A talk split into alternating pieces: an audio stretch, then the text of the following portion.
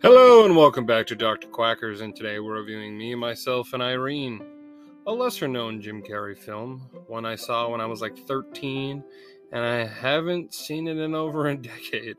I remember not thinking a whole lot about the movie, but I actually like it more now that I've rewatched it again. Like The Cable Guy, this movie sticks out more than some of his other comedies. He still plays very much the kind of character he is most known for playing. However, what makes this movie stick out from his other comedies is that this movie has a much darker and cruder style of comedy. I would highly doubt a lot of the jokes in this movie in today's world would make it to the screen, like when his alter ego Hank first appears in the movie and decides to suck a lady's boob while breastfeeding her baby. Uh, also, like drowning the little girl, like because he so he's a cop and he tells her to stop jump roping in the street, and so she like refuses to listen when he does, and he starts like basically waterboarding her until she stops. And it sounds bad, but in the context of the movie, to me, it's pretty funny. Um, but if you don't like that kind of humor, then this movie probably isn't for you. But I promise that when you watch it in the context, doesn't sound as brutal as it does now. Some of you may still think it is, but whatever. Like I said, probably for you then.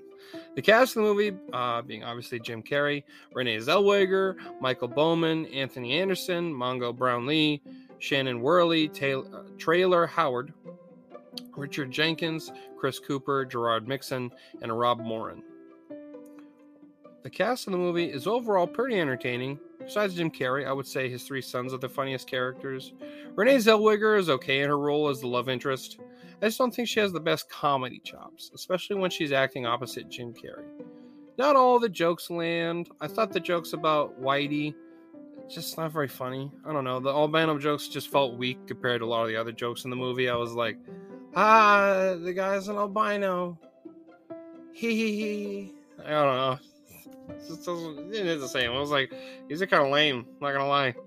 Um, I don't think this is one of Jim Carrey's best movies, but I do think it has some pretty funny moments. It can be pretty hard not to at least find Jim Carrey amusing in most of his roles. I don't think this movie is one of his underrated gems either. If you like Jim Carrey or other crude, goofy, offensive co- comedy movies, then this movie is right up your alley. Uh, the movie doesn't overstay its welcome, and it moves at a pretty steady pace, which is important for a comedy. Yeah, overall, I think the movie was, was pretty funny. Like, the story is okay, and it's pretty nonsensical, which is fine. But I don't see this movie also working without Jim Carrey being the lead. It's so wacky and wild, especially with its characters. There's just no way you could have had someone like Adam Sandler or any other big com- comedian actor at the time. It's just it just doesn't it just doesn't work. It doesn't. It, it felt de- de- definitely much written for Jim Carrey to play. So, yeah. Overall, I give the movie a six out of ten. I think it's a slightly above average comedy.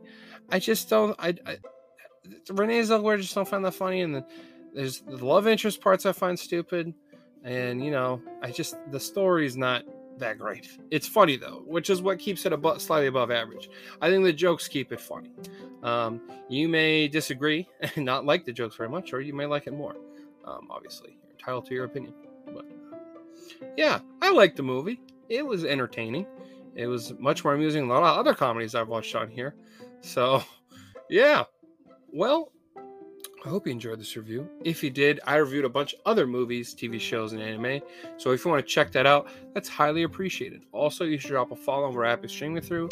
That way, you get a notification when I post a review. So, yeah, thank you, and I hope you have a fantastic day, my friend.